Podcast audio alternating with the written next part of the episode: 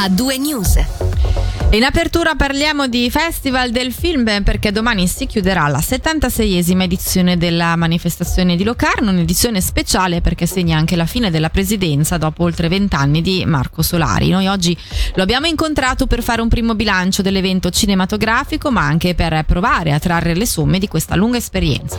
Per l'intervista integrale vi rimandiamo alla seconda ora di A2 News, ora però ne sentiamo un estratto perché gli abbiamo chiesto come cambierà il legame con eh, il Ticino con l'arrivo della nuova presidente l'anno prossimo, Maya Hoffman. Sarà molto importante come sarà composto il consiglio d'amministrazione. Io Penso, almeno da quanto ho sentito, che la vicepresidenza sarà senza ombra di dubbio cinese, dunque tutto ad un tratto ci sarà un vicepresidente che avrà questi rapporti. E poi non dimentichiamo un'altra cosa. Io vedevo arrivare questa situazione e da tre o quattro anni ho spinto molto il direttore operativo che è Rafael Brunswick e, e Rafael ha un rapporto molto intenso con, con il territorio, con le persone che, che, che contano anche nel Ticino. La mia, tra virgolette, eredità eh, verrà sicuramente spartita internazionalmente con Maya Hoffman che meglio non si poteva.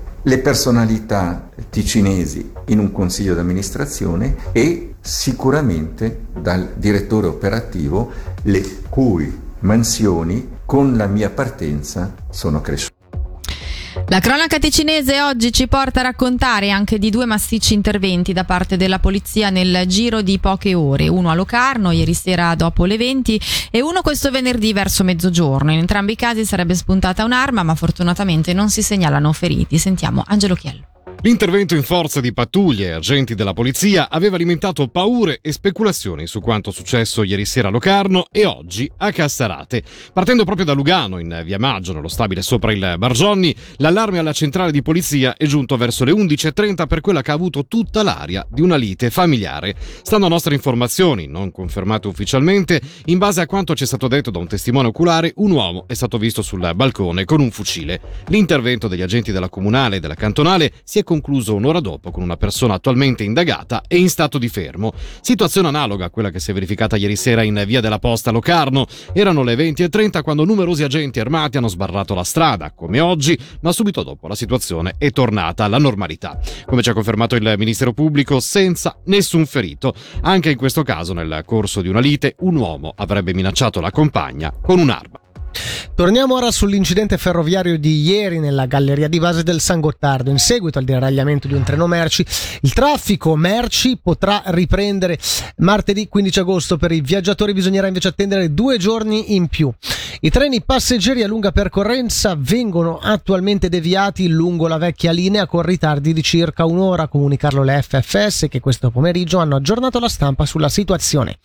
Sentiamo la direttrice regionale FFS Regione Sud Roberta Cattaneo. La situazione è complicata, il tubo coinvolto ha subito dei danni ingenti e inoltre è stata toccata anche la porta che divide le due canne, quindi se quella porta non viene riparata non è possibile far girare traffico sull'altra canna, quindi siamo bloccati. E cos'è che ha causato l'incidente? È già chiaro o è ancora da scoprire? No, guardi, qui sono i risultati dell'inchiesta che dovrà appunto far luce sulle cause dell'incidente. Al momento sappiamo di sicuro che non è un problema all'infrastruttura struttura della galleria è sicuramente un problema al materiale rotabile del treno. Sappiamo che il, i danni nel tubo coinvolto sono comunque ingenti. Sappiamo che per questo weekend abbiamo una capacità ridotta per quanto riguarda il traffico viaggiatori del 30% perché non possiamo utilizzare sulla tratta panoramica del Gottardo i treni a due piani. Comporterà sicuramente del disagio ai nostri viaggiatori ed è per quello che consigliamo alle persone che vogliono fare una scampagnata di un giorno di evitare questo weekend weekend. Per quanto riguarda la Street Parade stiamo cercando appunto di salvare almeno i treni supplementari che avevamo eh, previsto. Di norma il treno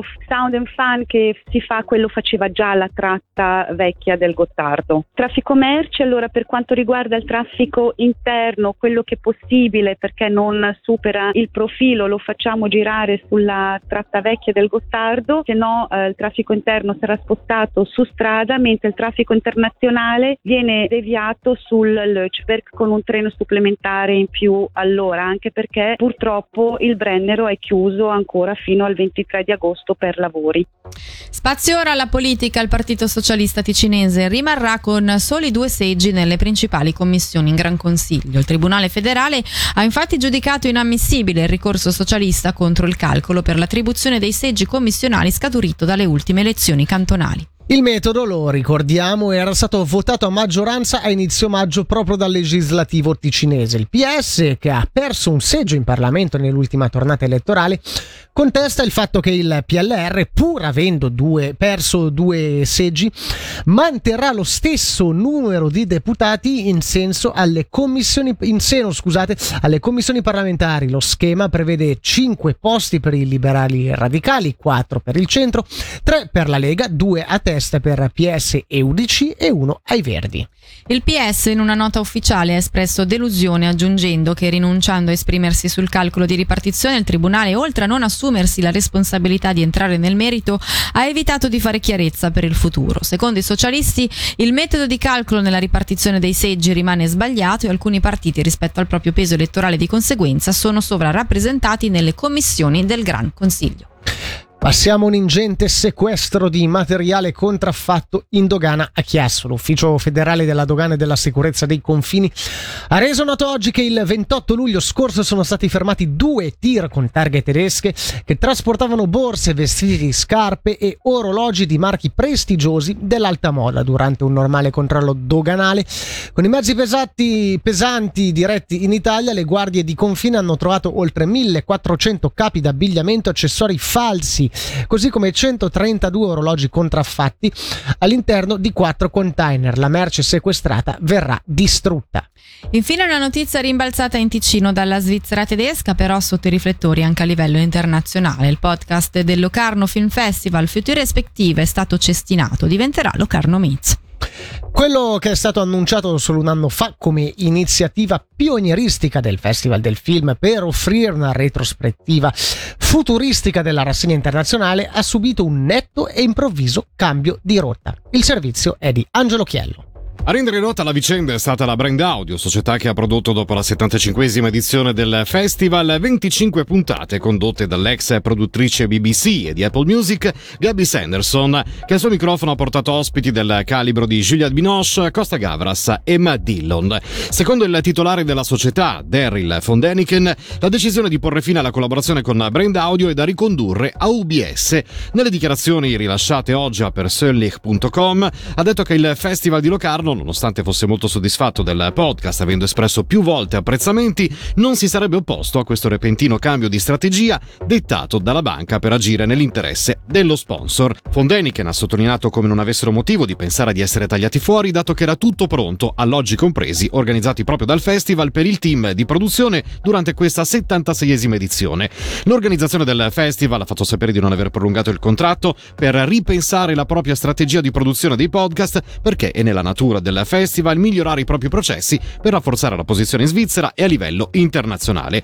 UBS in una nota ufficiale a personlich.com ha dichiarato che per principio la banca non è coinvolta nella selezione di fornitori di servizi per il Festival del Film che in qualità di partner di lunga data UBS apprezza pienamente e si fida della competenza del festival anche per la strategia sui podcast. Invece, secondo il titolare della brand audio coinvolta finora in questa grande produzione ufficiale, è capitato più volte che i rappresentanti di UBS UBS abbiano interferito con i contenuti chiedendo la cancellazione di dichiarazioni degli intervistati o di tagliare parte degli episodi, episodi che riprenderanno con un'altra produzione a partire dal 4 settembre.